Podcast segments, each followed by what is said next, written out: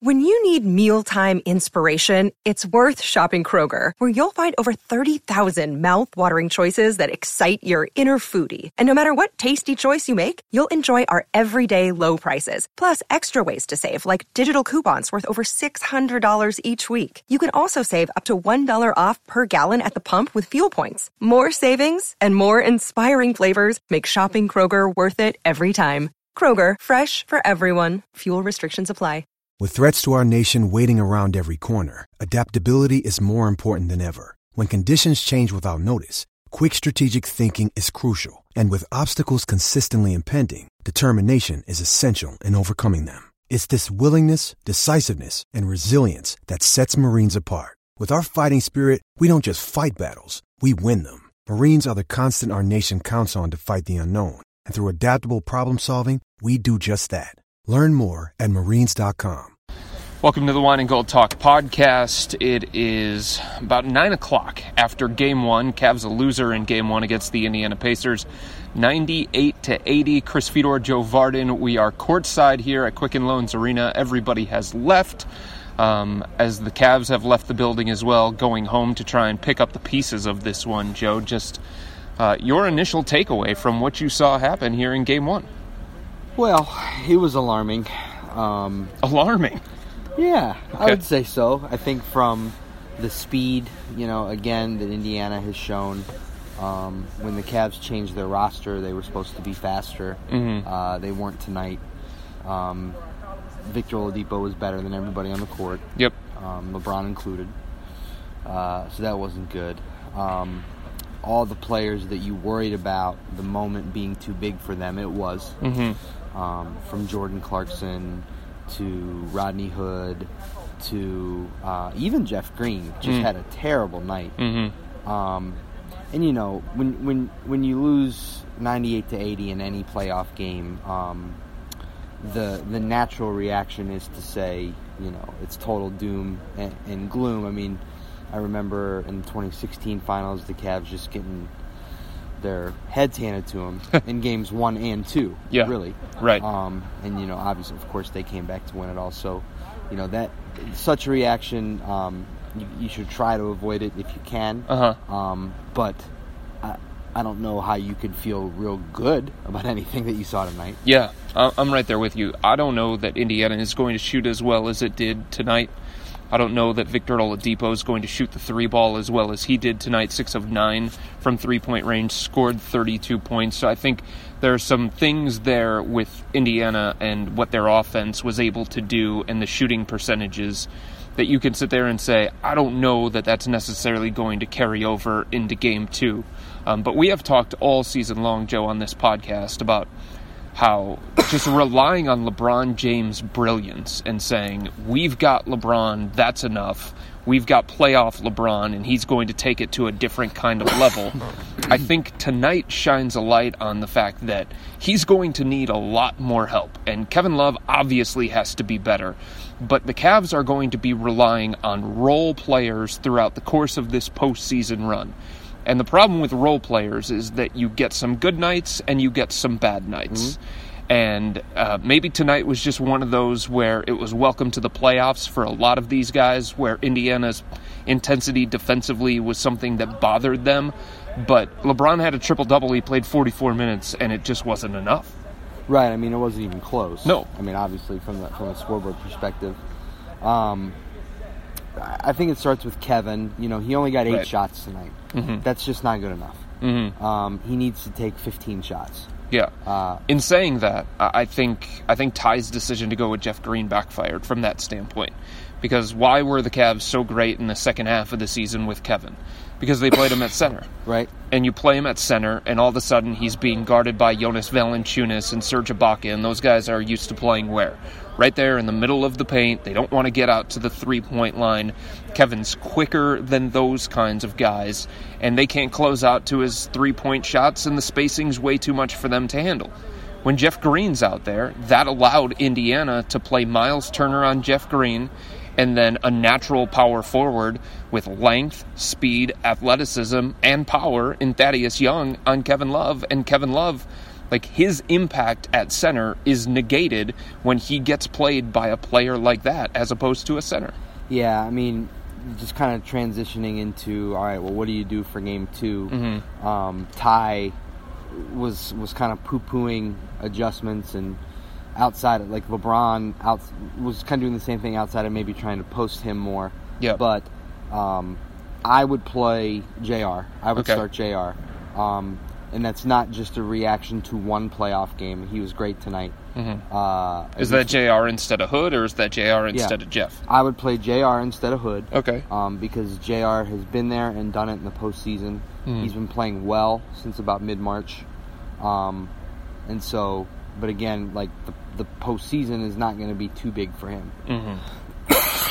um, the second thing I would do is I would uh, definitely go along with what you're saying, and um, I would play somebody else uh, on, on the block.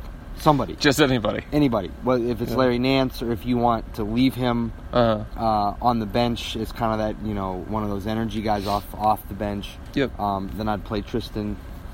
I would do it uh, for for what you're telling me. I mean, they need somebody uh, that that can do that. That can bang bang in there. Um, and if you want to keep Jeff Green on the court, uh, you know, I mean, the Cavs were destroyed. Um, you know, obviously by Oladipo, and and uh, they had a bad night in the backcourt. The Cavs did. Um, so if you want to play Jeff Green instead of George Hill, that's a that would be a unique lineup, but fine. You know, whatever. Um, but but I think Jr. and, and Nance or, or Tristan is a good good place to look. I, I think LeBron said something after the game about how um, this is the playoffs now. This is no longer the regular season, and some of these guys had their welcome to the playoffs moment in terms of the physicality, the speed of the game. And I think the Cavs, in a way, Joe, had a welcome to the playoffs moment in terms of now a team can really dig into what it is they want to do um, and some of the weaknesses that they have on this team that we knew that that they had, but they were being masked by the fact that either it was the regular season or LeBron went into supernova mode or Kevin at the center was too much for teams in just a one game situation. Um, now Nate McMillan, a very good coach who is in the running for Coach of the Year, has a chance to dig into the Cavs and try and find those weaknesses and exploit those weaknesses. And I think you saw in part why LeBron was inefficient tonight. They made him a passer and they said, We don't believe Jeff Green is going to beat us. We don't believe Rodney Hood is. We don't believe any of these guys are. You don't have Kyrie anymore. We feel good about our matchup of Thaddeus Young against Kevin Love. So, because of all these relatively unproven guys around LeBron, we're going to force him into being a passer. And he didn't take his first shot until about two minutes to go Right. in the first quarter. Yeah, I think that's I think that's right. Um, you know, obviously they don't have Kyrie anymore. No, they don't. So these guys are going to have to make these shots. They're going to have to loosen up the defense for LeBron. I mean Rodney Hood's final numbers were actually okay. They're okay. He was four of eight. Yeah. I think he might have even had the best plus minus on on the court tonight. Um, but that's that, that can be misleading. Yeah. Um, I, I just thought he was in trouble. Um, you know, he, he had a pull up three in the first quarter that was that was way off, Mhm. and then um, he got hit with a. Uh, he was going to the hoop, and LeBron hit him on a bounce pass, and anybody who's in rhythm in the game catches it and dunks it. He stopped, um, and ended up either getting the shot block or he missed his Mhm. his attempt, and that just just tells me he wasn't just wasn't ready for it. He wasn't ready for the moment.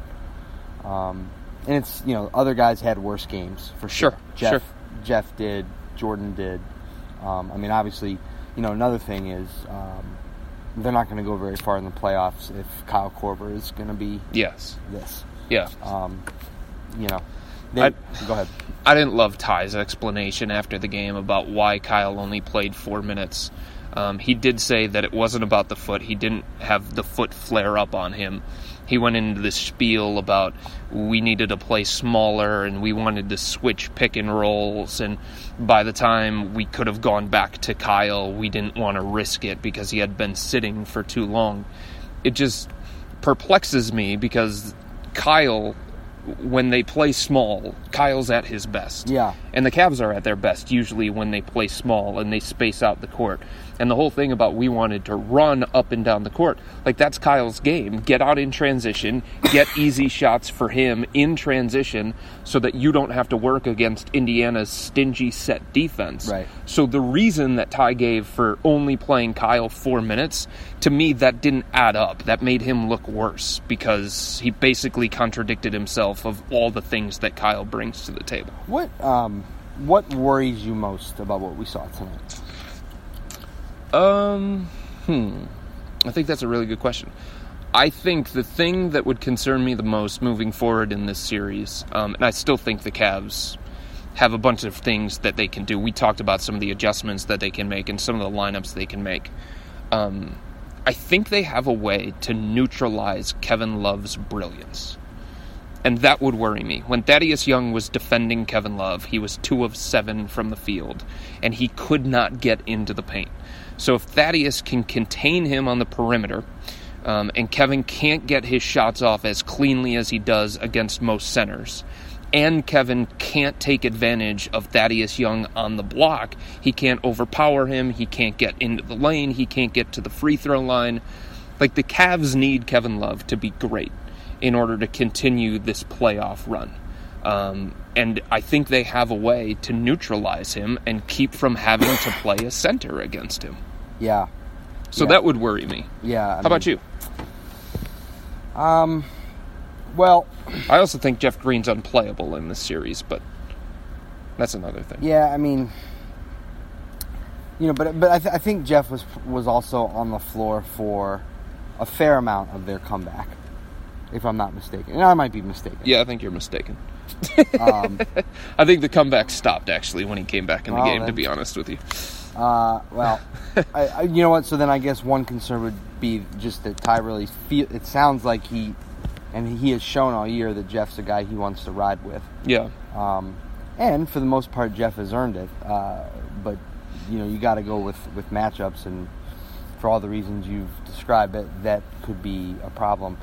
Um, I I am concerned about um, LeBron. I am concerned about. hmm. I'm concerned about his mindset. Um, you know, he he knows um, when he gets into a series fairly quickly um, how this is going to go, and uh, if he doesn't see a path, Mhm. um, that that's represented in his play. You know, we've been talking tonight in the media room um, just about uh, about him and, and about how he played tonight. I actually don't think that he. I, I thought he played reasonably hard. I thought he had a tough night, Mhm. um, but I thought he played hard. I really did. I, I thought he, he tried to get to the basket. Um, he had some trouble, like you know they were able to double him once he got to the block a couple times. Mhm. Um, I I am concerned more so by his attitude before the game and then his attitude after Mm. game one, which is just sort of kind of a, a, a nonchalance. Um, I mean, you can point to some things during the game about him not getting back on defense and, and Mhm. kind of that being out of frustration, but that to me that is different. Um, like he'll do that in, in any night in the year, and Sure. you know, I mean, he does that mostly mostly on plays that are going to go against you anyway. Um, so I, I don't look at that as an indicator of uh, uh, of his effort. I, I thought he came to play, Mhm. um, but I, I, I am concerned about how he views this team and, and, and how he views the series. And I don't know if I'm uh, concerned about it, but it's very, very surprising to me that the first playoff game uh, that they have lost this year, um, and it's the first one that they've played. But you could have told me like a variety of ways that they would have lost to Indiana coming into today's game, right? Like Indiana would have raced up and down court because they're the number one transition team in the Eastern Conference, and Oladipo would have went crazy, and Collison would have made a whole bunch of threes, and Bogdanovich would have made a whole bunch of threes, and like all of those things, and the Cavs' defensive problems from the regular season carried over into the postseason. Like those are things that I would have been like, okay, yeah, I could see that. The thing that I did not see playing out is the Cavs having their worst offensive performance all season. Oh yeah, right. And I mean, you know, the the lineup that they threw out there is a lineup that, um, well, actually, I don't know how much the actual starting lineup that they played tonight. I don't know how much those guys have played together. Right. Um, but certainly all the pieces ha- have played. Yeah. Uh, so that really does speak to the Pacers being absolutely ready for the Cavs tonight, ready to take away some things.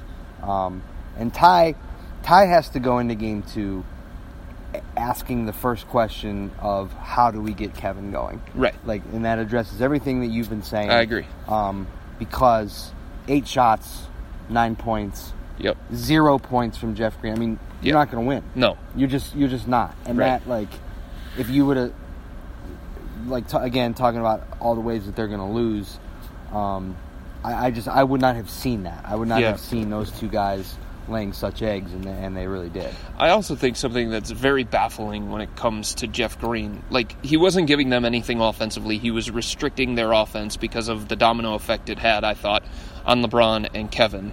You know, part of the reason why the Cavs said they wanted to go with Jeff in the starting lineup was to put him on Victor Oladipo. Uh-huh. And because they wanted to switch everything and they wanted his defensive versatility. And yet they started Jeff Green on Thaddeus Young. So doesn't that defeat the purpose of starting Jeff Green? If you're not going to put him on Oladipo or you're not going to put him on Collison thinking that his length is going to bother those guys, then I think you're better off with Larry Nance Jr. Right. I wonder though because you know the first couple of possessions LeBron was on Collison, Right. and so And George Hill was on Oladipo. and and Ty has told us that um, that you don't want to show Oladipo the same right. coverage. Right. so I wonder if the way they started was kind of the, um, you know, the smoke screen. Like, we're Mm. going to show you this, Mm. uh, and then we're going to start getting into our stuff as the game goes on. Whatever they, whatever the actual strategy was, it didn't work. hmm Um, you know, Oladipo killed them. Well, um, before we get going, wh- did you do you agree that they played well defensively? I as, don't. As they've they've been talking about all No, night. that was strange to me because they said leading up to the game, Joe, they were like over and over and over again. Uh, the thing that we trying to do in the playoffs is we try and take away what it is you do best, or we try and take away your best player. In the past, they took away DeRozan, uh, they took away Isaiah Thomas. Like that's what they pride themselves on, making the opposing offense uncomfortable because their lead guy is out of the mix. And yet they didn't trap Oladipo until like the fourth quarter, basically by that time he was already hot he was already in rhythm and when they trapped oladipo like he made some questionable decisions so it's strange to me that they said leading up to game one that we're going to try and take away your best player and what you do best and what makes you most comfortable and they did not do that Right. if Oladipo has 32, to me, that's not a successful defensive game plan, no matter what Bogdanovich and Collison and all these other dudes do, because the guy that you have to stop, the guy that's going to beat you, is Dipo. Right. I mean, I if if if Oladipo was like nine of thirty, Yeah. and he finished with thirty two, that'd be one thing. Right. But this was a a highly Oh. efficient night. Yes. Six and nine from three. Yep. Um, I think more than anything, like the Cavs kind of doing backflips over their defense tonight, um, was one a testament to just how bad they were all year. Bingo. You know, Yep, I agree. They held a good team under 100 points. Yes. So let's give each other high fives for that. Yeah. And then the second thing, which I can buy into, is they were so sloppy with the ball. Absolutely. They were terrible with Yes, the ball. I agree. Um, and that leads to points. Yes. You know, Indiana gets 20 off of that. Yep. So if they hold on to the ball, which is what Ty said was the number one thing going in, Yeah. um, then you know what? Then the defense probably does look better. So I would agree. I'll give them a little bit there, but when they, um, as they look to shake things up here in game two, I wouldn't hang my hat too squarely on the idea that the defense was good because it really wasn't. Yeah, and I'm going to be watching the turnovers too, because obviously Indiana's a team that wants to run, get up and down court. And Ty even said before the game, as you alluded to, Joe, he said that like his biggest concern is them in fast break, us turning the ball over and fueling their fast break. I'm wondering if the Cavs can limit their turnovers against this particular team, because Oladipo is feisty, man. Oladipo in ISO situations, like you're probably not winning that matchup. Right. He's going to get the better of Clarkson or Calderon or George Hill. And Darren Collison's the same kind of way. Like he made his mark for years being a feisty defender. So the Cavs backcourt, whoever it is that's going to be out there, and I know LeBron's going to handle the ball so much, but if they start putting LeBron in the post more because they think that's better for them, then the Cavs backcourt has to do a much, much better job handling the pressure of Indiana's backcourt because they really took the Cavs out of their offensive comfort zone. Yeah, I mean, and when you look at when you look at the Cavs turnovers, by the way, thank you to Jason Lloyd for giving me the plague by coughing over coughing all over everybody on Wednesday. I now have it, uh, so I really appreciate that.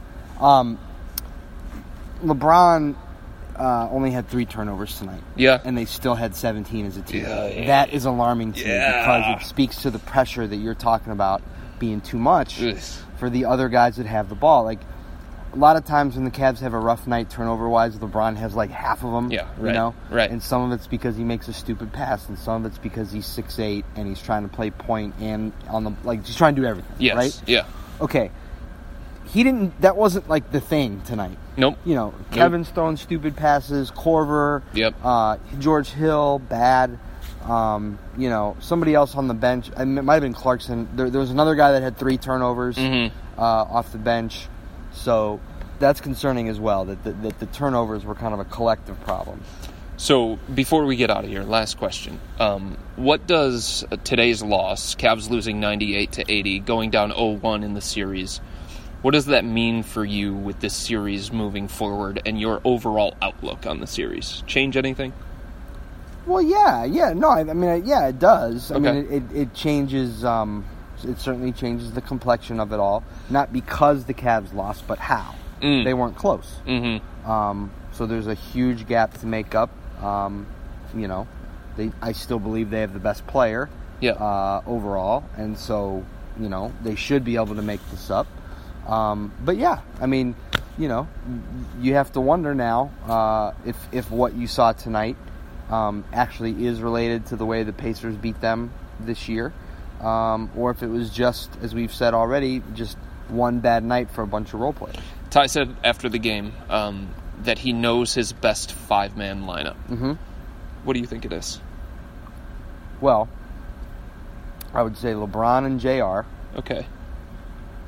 Kevin, Yeah, there's some hesitation there. because he doesn't. Uh, I mean, he, you know, sometimes. I mean, sometimes he doesn't play Kevin. Yeah, I know. Not so much this year. Right. Kyrie's gone. Right. I don't know if you guys know this, but Kyrie's gone.